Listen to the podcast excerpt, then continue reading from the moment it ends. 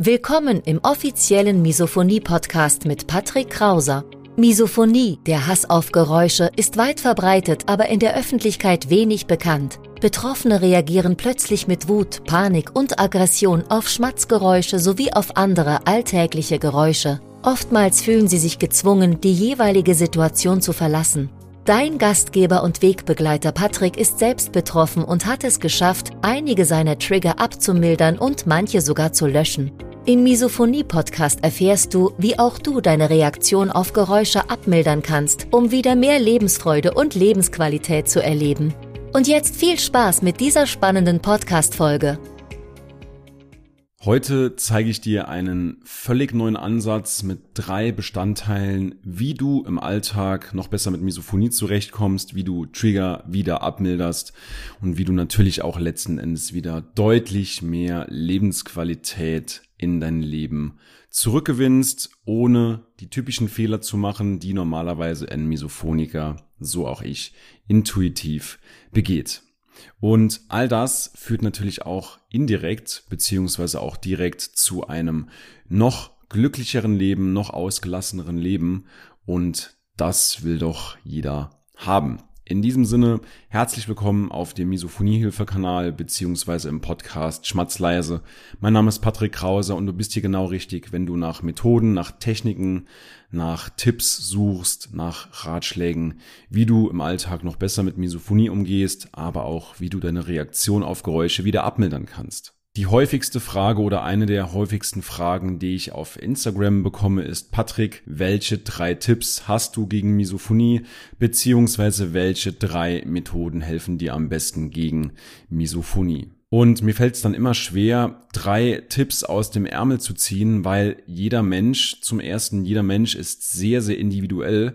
Das heißt, das, was bei dem einen Menschen funktioniert, heißt nicht, dass es auch bei dem anderen Menschen funktioniert.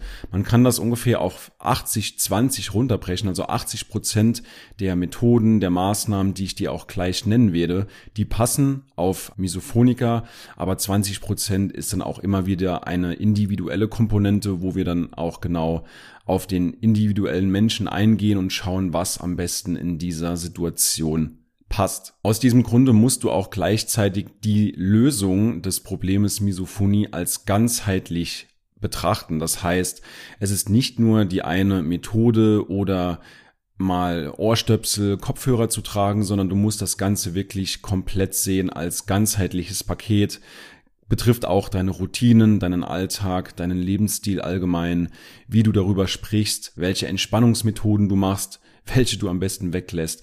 Also du siehst, es ist ein ganzheitliches Paket und deswegen fällt es mir auch immer schwer, mich auf drei bestimmte Bereiche zu fixieren beziehungsweise festzulegen. Und in diesem Video habe ich mal abstrahiert, welche drei Bestandteile wirklich ganzheitlich für ein noch besseres Leben beziehungsweise auch ein entspannteres, ein glücklicheres Leben mit Misophonie helfen. Deshalb ist es auch eine echte Herausforderung, noch besser mit Misophonie zurechtzukommen, weil der typische Mensch oder der typische Misophoniker natürlich auch, der sucht nach der Pille, nach der schnellen Pille, die ihm sofortige Besserung verspricht oder mitbringt und das gibt's leider nicht. Also Misophonie, ich sag's glaube ich in jedem Video, Misophonie ist nicht heilbar derzeit, aber das heißt auch nicht, dass es hoffnungslos ist, dass es kein Licht am Ende des Tunnels gibt und deswegen auch dieses Video heute, die drei Bestandteile beziehungsweise die drei Ansätze, die ich dir gerne auch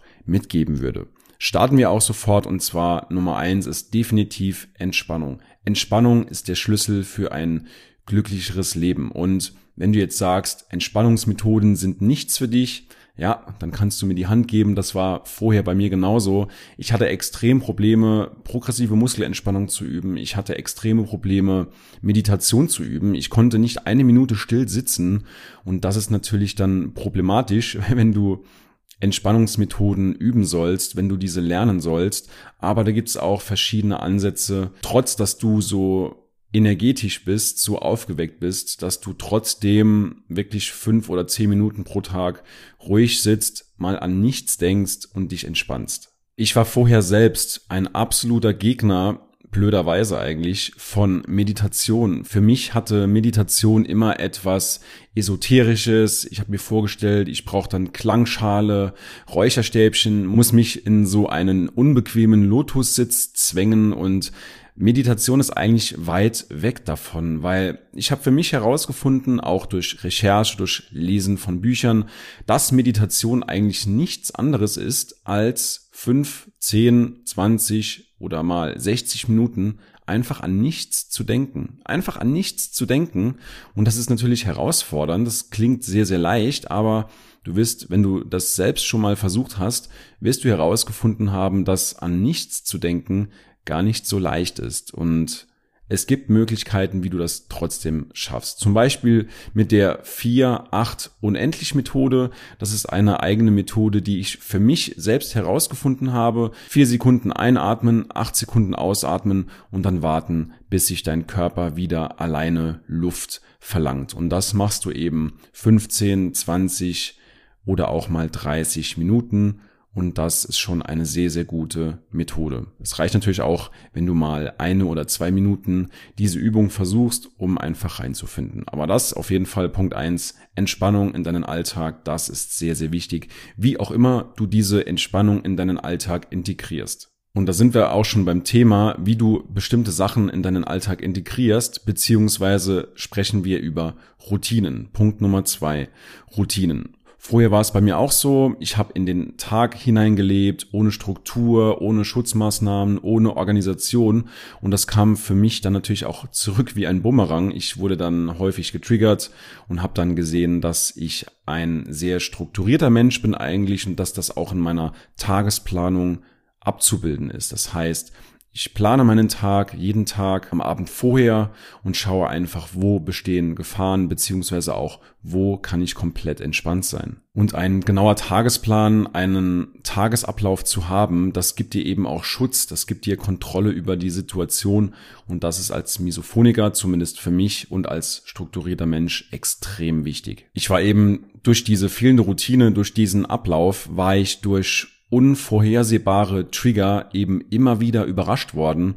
Und auch heute, ich lebe zwar 24-7 in einem Haushalt mit nicht vorhersehbaren Triggern, aber ich bin triggerfrei, ich werde sehr, sehr selten getriggert.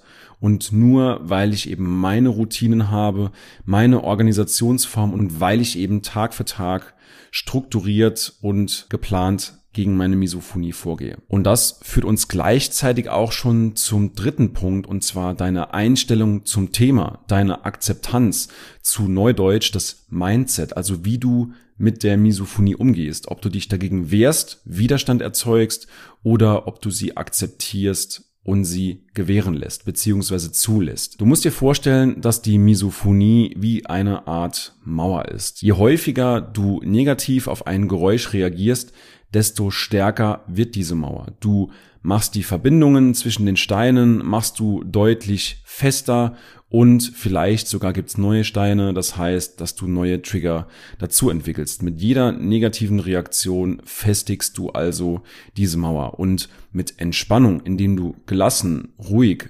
ausgelassen, glücklich lebst, kannst du eben diese Mauer wieder Stück für Stück nacheinander abtragen die Verbindungen lösen und auch die Steine wieder von dieser Mauer herunterbringen. Vielleicht hierzu noch eine kleine Geschichte aus meiner Kindheit. Das war 1997. Ich habe das auch in einem meiner Bücher beschrieben. Ich habe damals mit meiner Familie am Esstisch gesessen. Es war immer so, dass mein Vater rechts neben mir saß, meine Schwester links und meine Mutter gegenüber.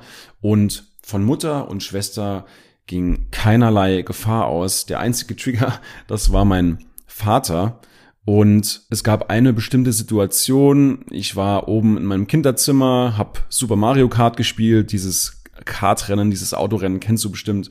Und ja, dann hat mich meine Mutter zum Essen gerufen und ich dachte schon, okay, jetzt geht's los, jetzt muss ich mir die Trigger wieder anhören und aushalten, weil wir damals auch nichts darüber wussten über die Misophonie. Und ja, so war es dann. Ich wurde extrem getriggert und mit jedem weiteren Geräusch, was von meinem Vater kam, wurde ich immer unruhiger. Ich wurde immer nervöser, wurde immer wütender, immer aggressiver. Und wenn ich dann meine Mutter gefragt hatte, darf ich aufstehen vom Tisch? Und da sagt sie, nein, bleib doch noch sitzen, bis alle fertig sind.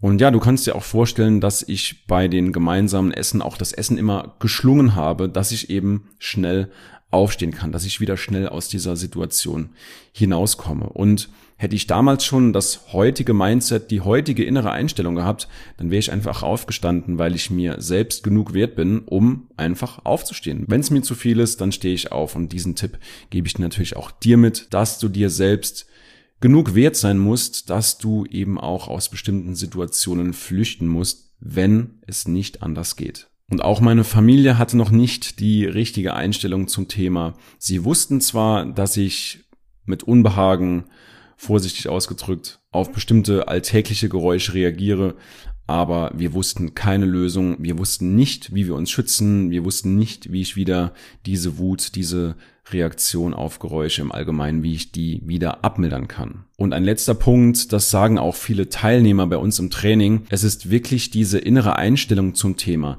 die Akzeptanz, dass du die Misophonie so akzeptierst, wie sie ist, dass es eben ein Bestandteil deines Lebens ist, dass du nicht selbst mit dir haderst, dass du es einfach akzeptierst. Das war für viele unserer Teilnehmer der Gamechanger. Das hatte wirklich den größten Effekt. Und wenn du Misophoniker bist und auch nochmal mehr Lebensqualität in dein Leben ziehen willst, wenn du nochmal besser mit der Misophonie zurechtkommen willst, dann lade ich dich auf eine kostenlose Beratung ein. Und in dieser Beratungsstunde gehen wir wirklich individuell auf deine Situation ein und ich sage dir, was in deinem konkreten Fall die beste Lösung für dich wäre, dass du auch schon zeitnah eine deutliche Verbesserung merkst. Alles, was du dafür tun musst, ist auf www.patrickkrauser.de zu gehen, Patrick mit CK und Krauser mit C. Dort findest du einen Button, der führt dich auf meinen Kalender weiter und dort, wenn du dir einen Termin ausgesucht hast und dann füllst du dort bitte kurz das Formular aus und ich schaue dann, ob und wie ich dir helfen kann. Ich freue mich auf deinen Kontakt und wir sehen bzw. hören uns in der nächsten Folge wieder. Bis dahin alles Gute, dein Patrick Krauser.